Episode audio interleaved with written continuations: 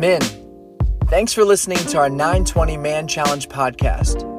These are Bible teachings that are meant to be discussed alongside other men in community at our Blankenbaker Man Challenge gathering, where we prioritize developing a competent and confident understanding of who Jesus is and authentic and intentional male relationships. We hope this teaching of God's Word grows your relationship with the Lord, and we urge you to unpack it in your relationship with others. Enjoy! Pray, man. I'm looking forward to hearing you. Father, I, thank you for Ronnie. I thank you for, God, just the time that he has spent reading in this text. Father, I, pray that he, along with all of us, God, we won't fall into the trap that we have to be uh, motivational or inspiring. We just need to be clear. So, Father, I pray that as he opens your word, Father, and, and we go through 1 Corinthians chapter 2, I pray that you, your word, will speak to our hearts. It's in Jesus' name we pray. Amen. Amen. Thanks, Chris. Well, good morning, fellas. It's good to be with you. We're going to jump right in. Uh, if you have a, a, guide with you, and if you don't, man, we've got them out there, and you can take a picture of the QR code at your table, um, and you get a digital copy. But if you haven't already read the introduction, we don't have page numbers, but it's essentially like page three. Introduction to First Corinthians. That's just a really helpful thing, whether you were here last week or uh, this is your first time. And I was rereading that uh, this week, and there were three words on this page that stopped me in my tracks. It's about halfway down. It's the three words, they were distracted. You ever feel distracted?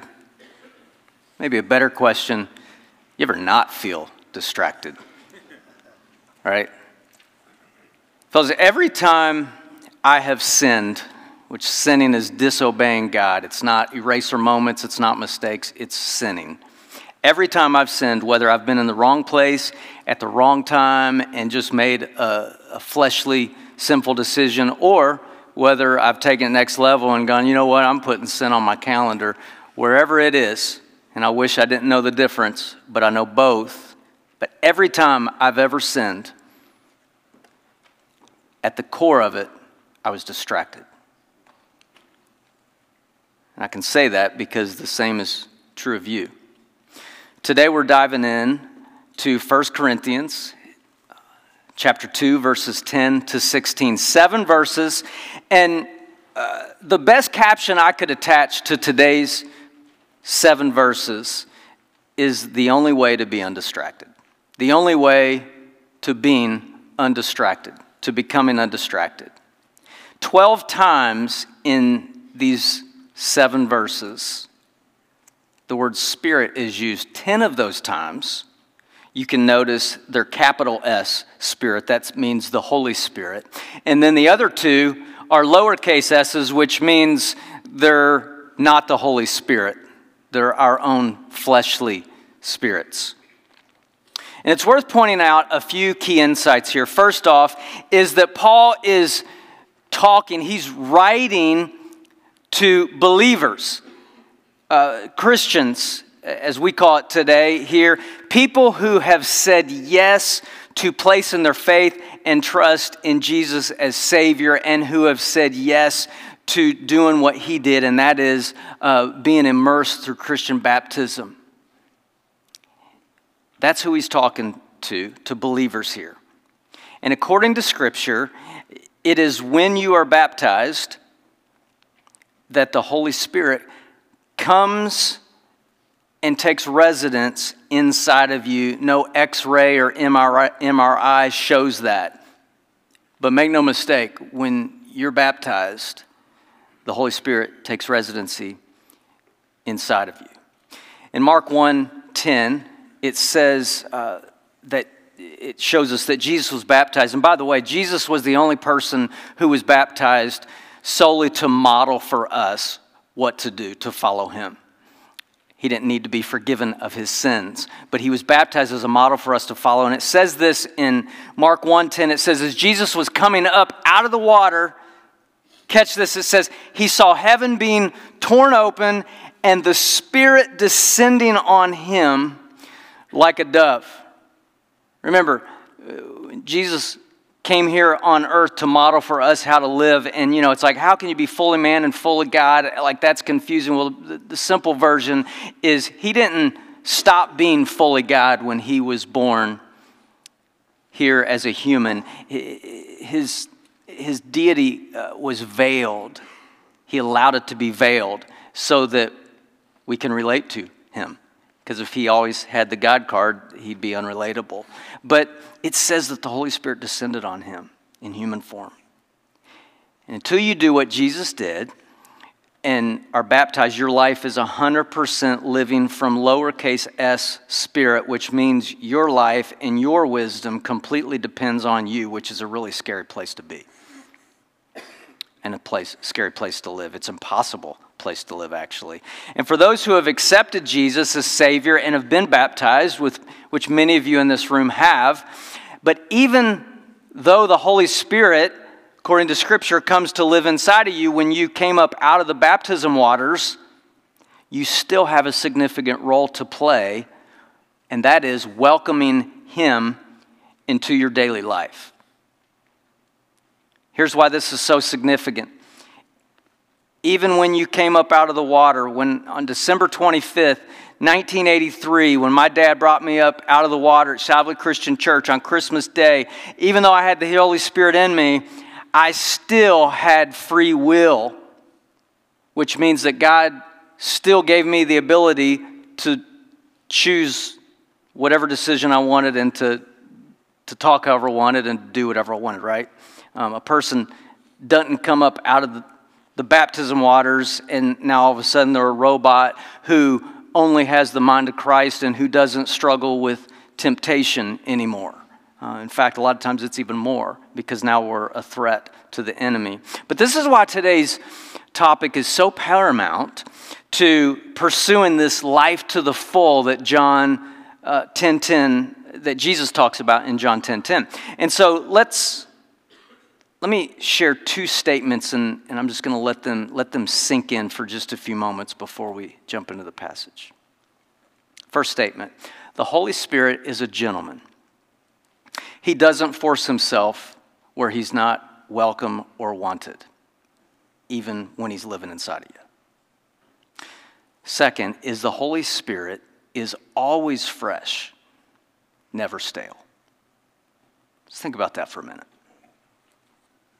1 Timothy 1 7, God tells us, or, or, tells us that for God did not give us a spirit, um, small s, of timidity, but the spirit of power, of love, and of self discipline. And so, part of my hope this morning, as we dive into these seven verses, is to remove this mystery of the Holy Spirit. Because God never intended the Holy Spirit to be some mysterious secret that only a select few ever figure out the secret handshake to and tap into. The Holy Spirit is for everyone who is in Christ. And I love how uh, God uses different translations of Scripture to speak to us in different ways. I love that. But I will say the King James Version, which we don't speak uh, normally today, is one version on the topic of the Holy Spirit that I'm not a big fan of because a lot of times in King James Version throughout Scripture, it refers to the Holy Spirit as the Holy Ghost. And even though it says holy in front of ghost, I don't like that because I don't hear ghost and think of Casper the friendly ghost, who is not the Holy Spirit, by the way. But I, I go to like, like, woo, like scary. And, you know, it's that scene in a movie that you're like, oh my goodness, I'm dehydrated and still have to go to the bathroom. And so I don't like that use uh, of the Holy Spirit because it, it, can, it can imply scary. And there is, the Holy Spirit is all powerful because He's God, but He's not scary. He's not intended to be mysterious at all.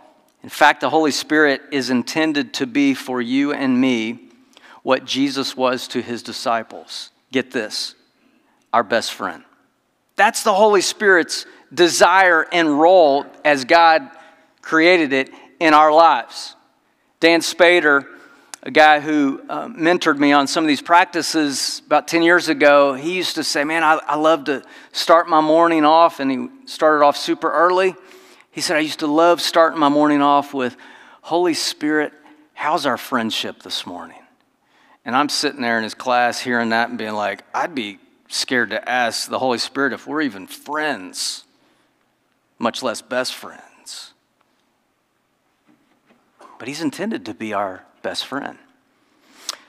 So I'm going to do my best to paint a clear picture uh, of the Holy Spirit's role uh, he desires to play in all of our lives and to tee up a few tips for how to leverage him so that your life is marked by his power, by his love, by his self discipline, by his um, discernment, and by his wisdom, not our own. Take this floor lamp next to me, for instance. Imagine how ridiculous I would look like I am now to to be doing this, and it wouldn't take many of you, you know, you, didn't have to score high on your ACT test to be like, hey, bing bong, like,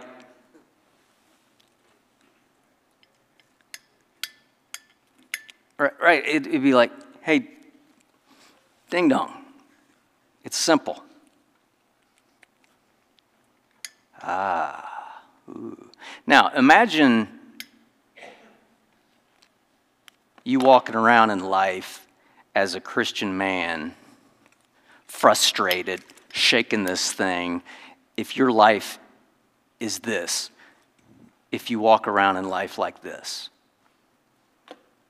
Like, even if you were hit a lot in football in the head, you're still to be like, that dog won't hunt, right? So, why is that my default if I'm not careful? Because God never intended for us to live that way. But when we plug in our life into the source, who is the Holy Spirit,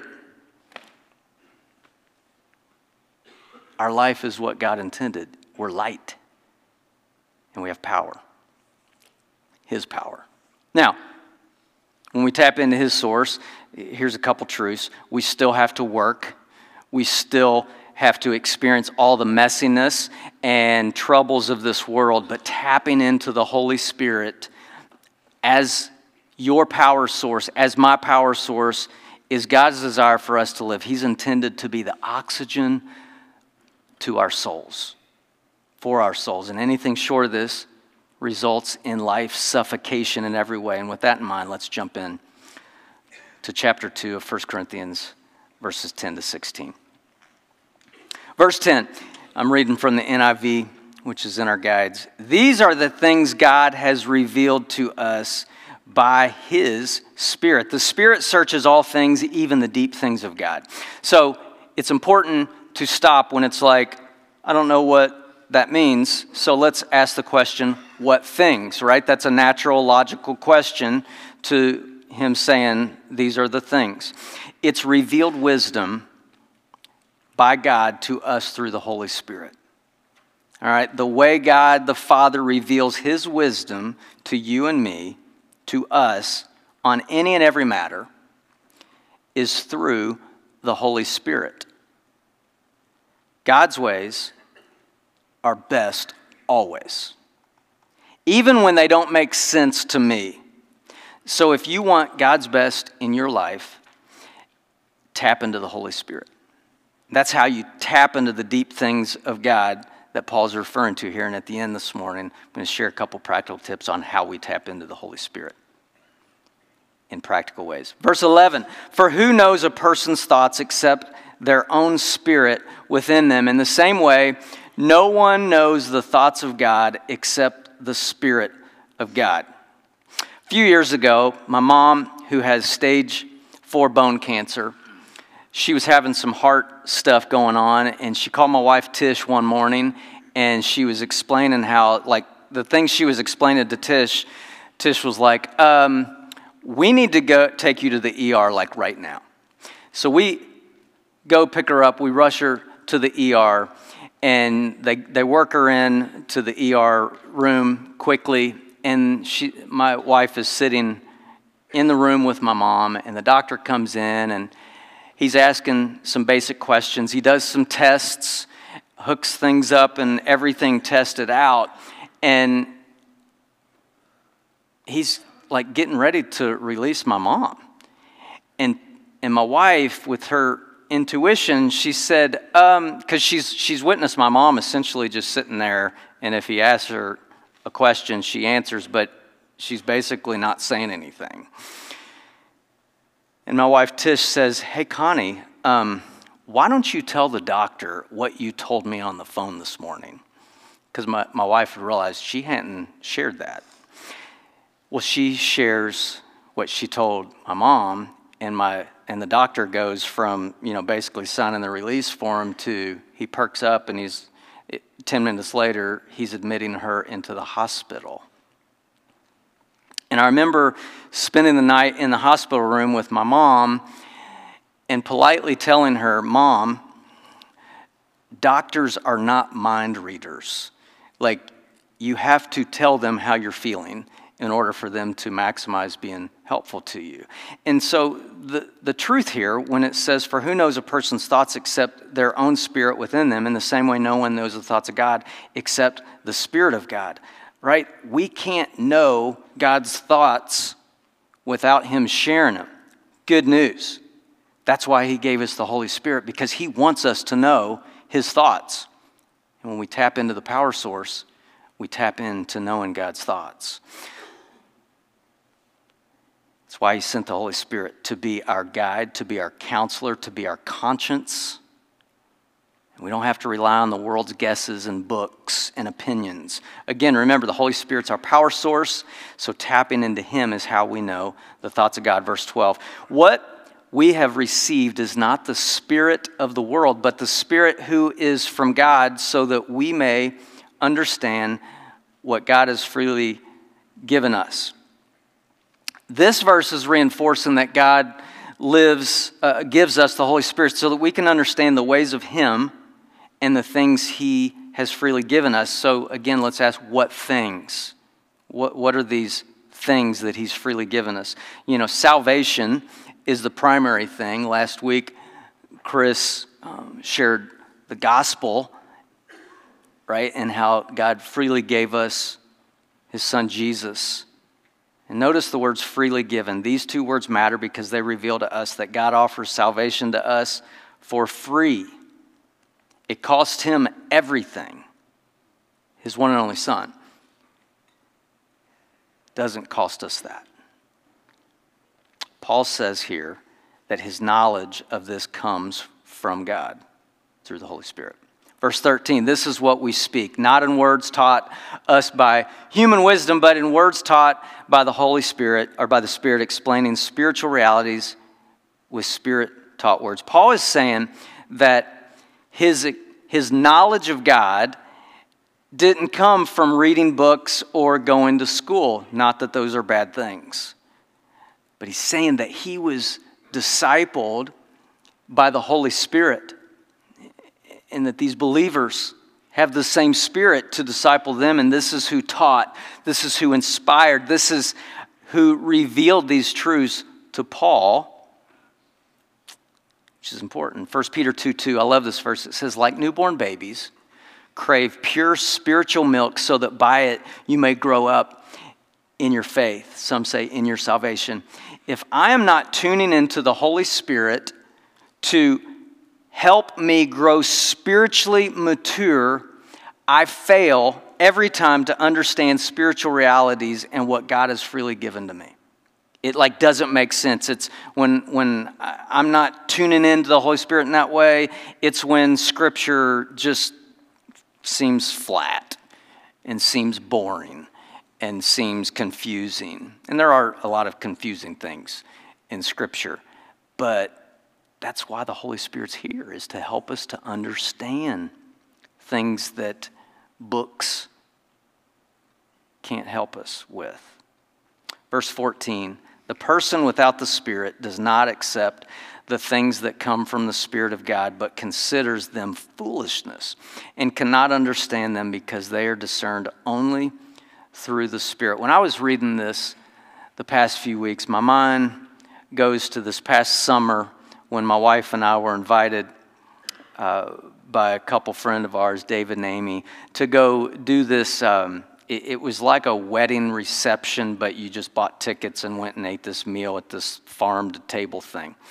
And there was eight seats. It was the four of us plus four extras.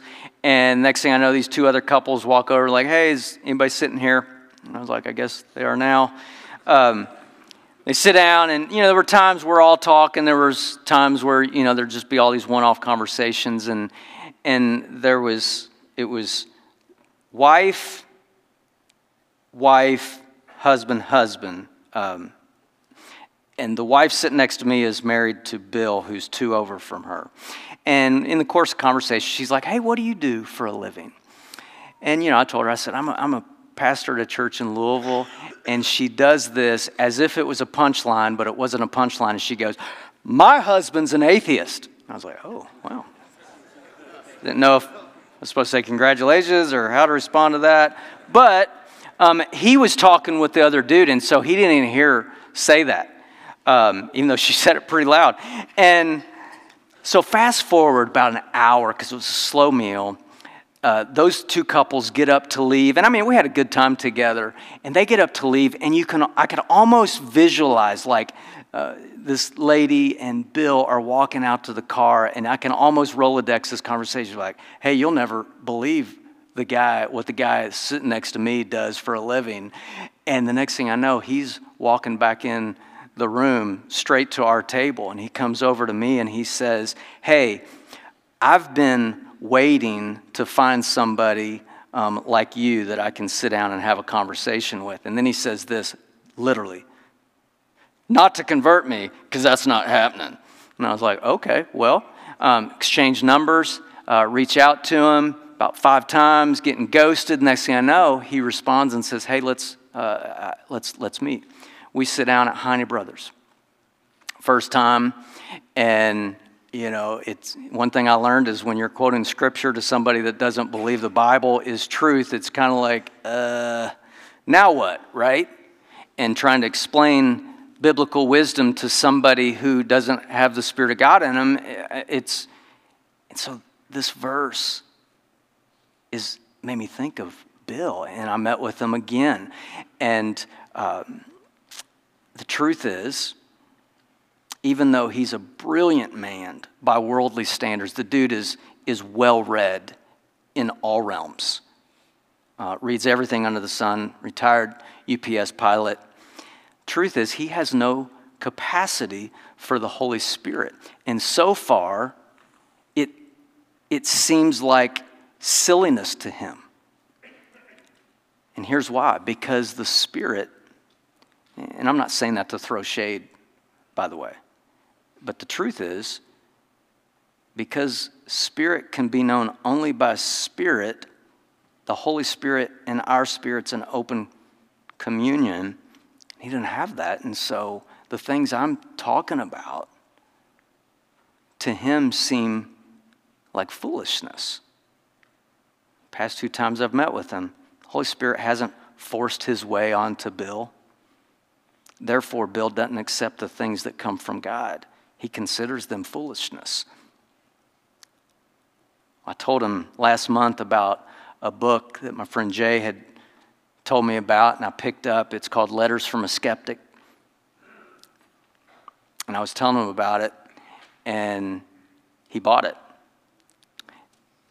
And just last night, I get this text back from Bill in response to me reaching out to him a couple days ago wishing him a happy birthday, and you can't make this up, he says this We got to get together and discuss the book. I responded to him this morning, full disclosure, you're a faster reader than me. Give me some more time because um, I'm about halfway done. But hey, listen, even though this is foolishness to Bill, I'm not giving up on him.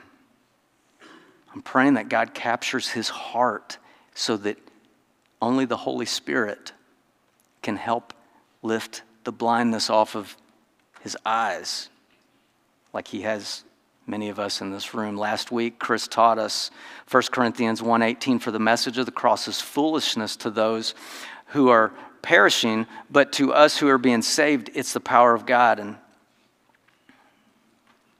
I'm going to meet again with Bill in a couple weeks, Lord willing, and I'll have to remind myself, like I have the past two times going in to meet with him, that Bill doesn't have the Holy Spirit living inside of him. So don't expect him to understand the Spirit of God or to embrace these Christian values that I embrace yet.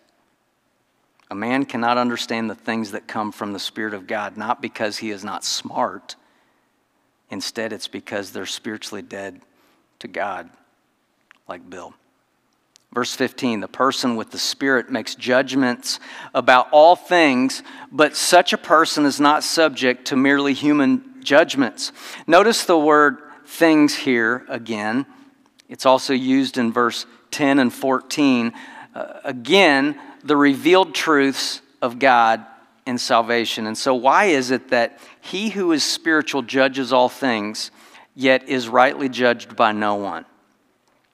What does that mean? Paul explains it in this next concluding verse, verse 16. For who has known the mind of the Lord so as to instruct him? But we have the mind of Christ. No one can instruct God. That's a fact this also means that no one can judge God. He is judge, He is creator. So we who embrace God's truths can't be judged either because we have the mind of Christ. That's what Paul's saying here. And I want to close our time this morning by focusing on these last seven words in verse 6. But we have the mind of Christ. What does it even mean to have the mind of Christ? And equally important question is how do I develop into having it? 1 John 2 6 says, Whoever claims to live in him, Jesus, must walk as Jesus walked or, or live as Jesus lived.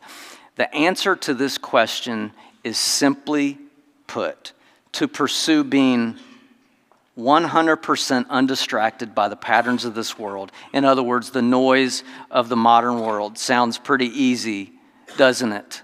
Not at all. John Mark Comer, in his book, The Ruthless Elimination of Hurry, I highly recommend it, it's on our monthly reading list. He says that the discipline, that, that a discipline is a way to access power, right? If you don't, uh, it's, it's to access power. He says that a spiritual discipline is similar but different. It's opening yourself up to a power far beyond your own, that of the Holy Spirit. He says the noise of the modern world makes us deaf to the voice of God, drowning out the one input we most need the power source. And I also like what he says regarding spiritual disciplines. He prefers to call them the practices of Jesus because Jesus is our model, right? Galatians 5:25 says since we live by the spirit let us keep in step with the spirit. And so you look throughout scripture there's so many verses in scripture that talk about being still and being quiet. I heard Chris reference Exodus 14 14 this morning during our um, first Thursday prayer time. And that verse says, the Lord will fight for you. You only need to be still. In Psalm 23, 2 to 3, it says, He leads me beside noisy, no, it says beside quiet waters. And then it says, He restores my soul. Psalm 46:10 says, Be still and know that I am God. All these things from people who are known as friends with God instruct us to be still, be quiet, block out the noise, be, un, be, be undistracted. And I believe the answer is simple it's because the Holy Spirit doesn't yell. I believe that's why the Bible tells us over and over again that, hey, be still, be quiet, get away from all the noise. It's because the Holy Spirit doesn't yell. He doesn't raise his voice so that we can hear Him above all of our noise that we've put in our lives. It's our role to eliminate the noise. And that's when we can hear His gentle whisper. We can feel that gentle tap on the shoulder. A prompting, to give me His discernment, His wisdom, His power, His love, that I can have the mind of Christ that I tap into this type of power source. For Sam Reeder, it's getting on his face early in the morning in his closet.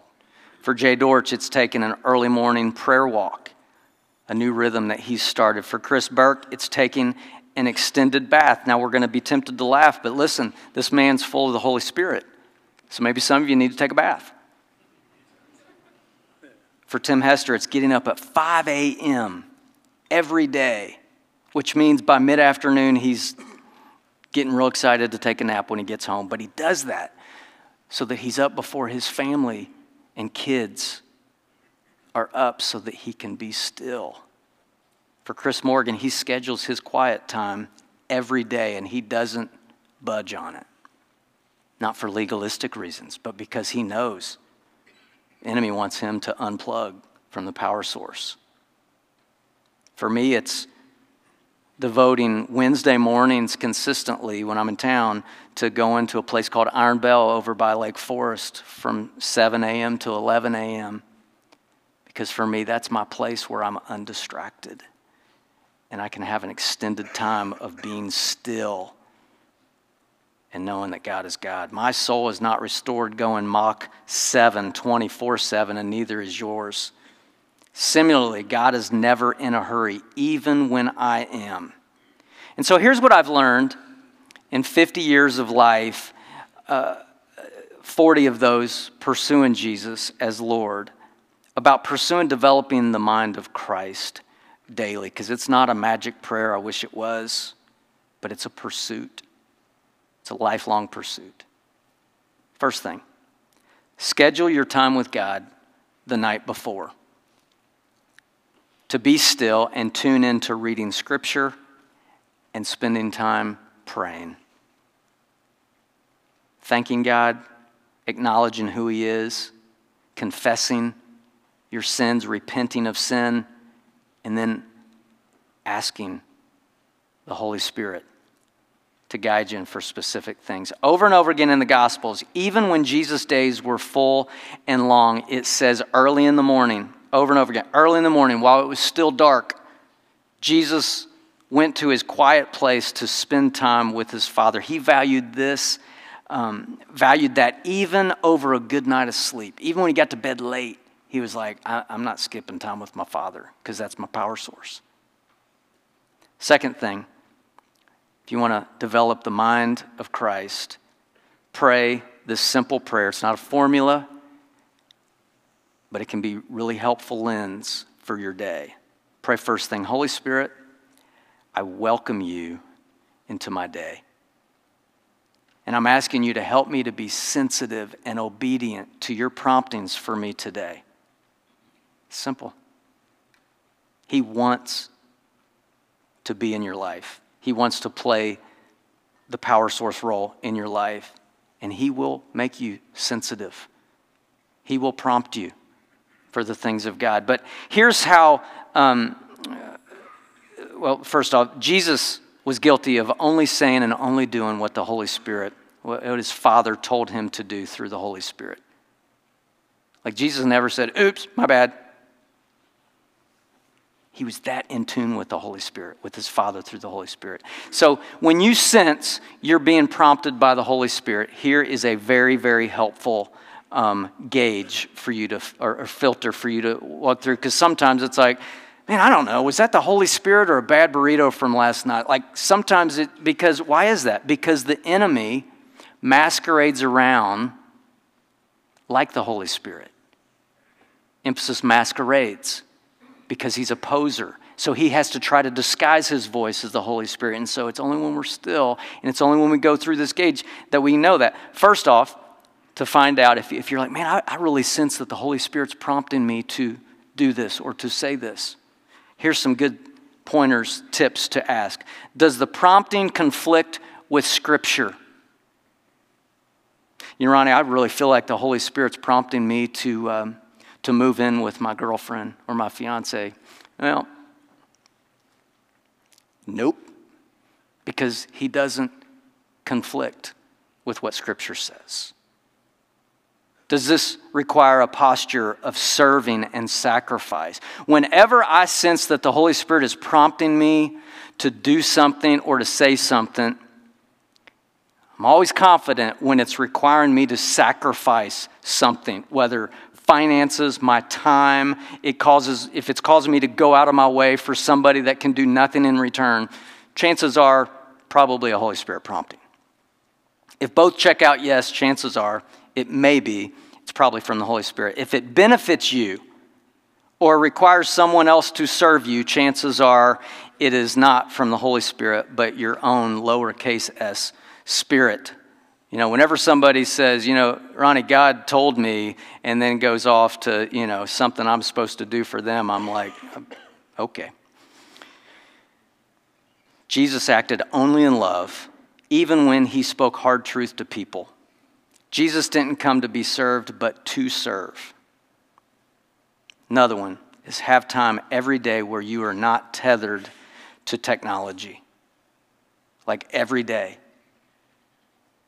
I heard a guy talking a couple years ago at JH Ranch, and he said, talking about technology to daughter, to kids and adults. He said, "Hey, step step away from technology an hour a day, a day a week, and a week a year." Um, I did that this past summer, a week when we were on vacation. I literally turned my phone off. It was one of the best things I've ever done.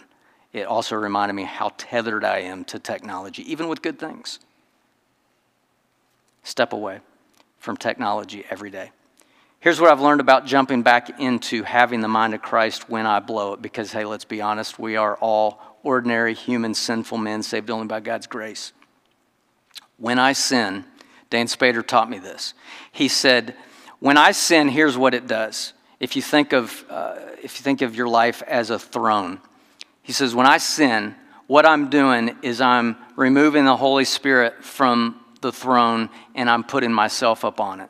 And he says, when you sin, don't wait till the next day to confess your sin and to repent because that's wasting a whole day and means you're living the whole day living in your flesh.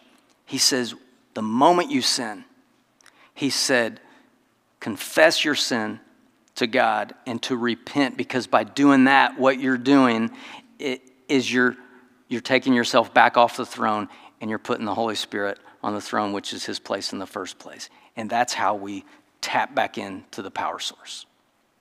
That is how we develop having the mind of Christ. This is how you pursue having the mind of Christ and living undistracted, opening yourself up to a power far beyond your own, that of the Holy Spirit. That is truth.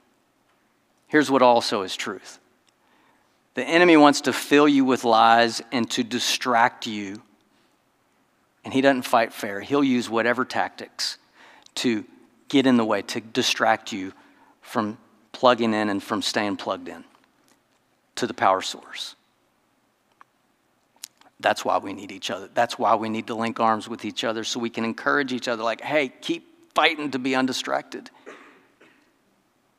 and to call out each other when we are distracted. God is so gracious. He's so good. He's so good that He wants us to know Him. We do that through the Holy Spirit. Father, you're so good to us, even when we don't acknowledge your goodness. Lord, I pray for every man in here. I pray that you would, this morning, that you would give us courage to be honest about where we are with you, Holy Spirit. But God, regardless where we are, pray that you would use us linking arms together to spur each other on, to encourage each other. God, would you reveal to every one of us what it is that is distracting us and keeping us from knowing you through your Holy Spirit, and that we would relentlessly eliminate it and you'd use each of us to help hold each other accountable because we can make decisions in here, and by the time we get to the car, already negotiate our way out of living them out. You're worth it, Father. Encourage these men as they dive in Thank you for being for this time. Thank you for giving us the gift of the Holy Spirit. It's in Jesus' name. Amen.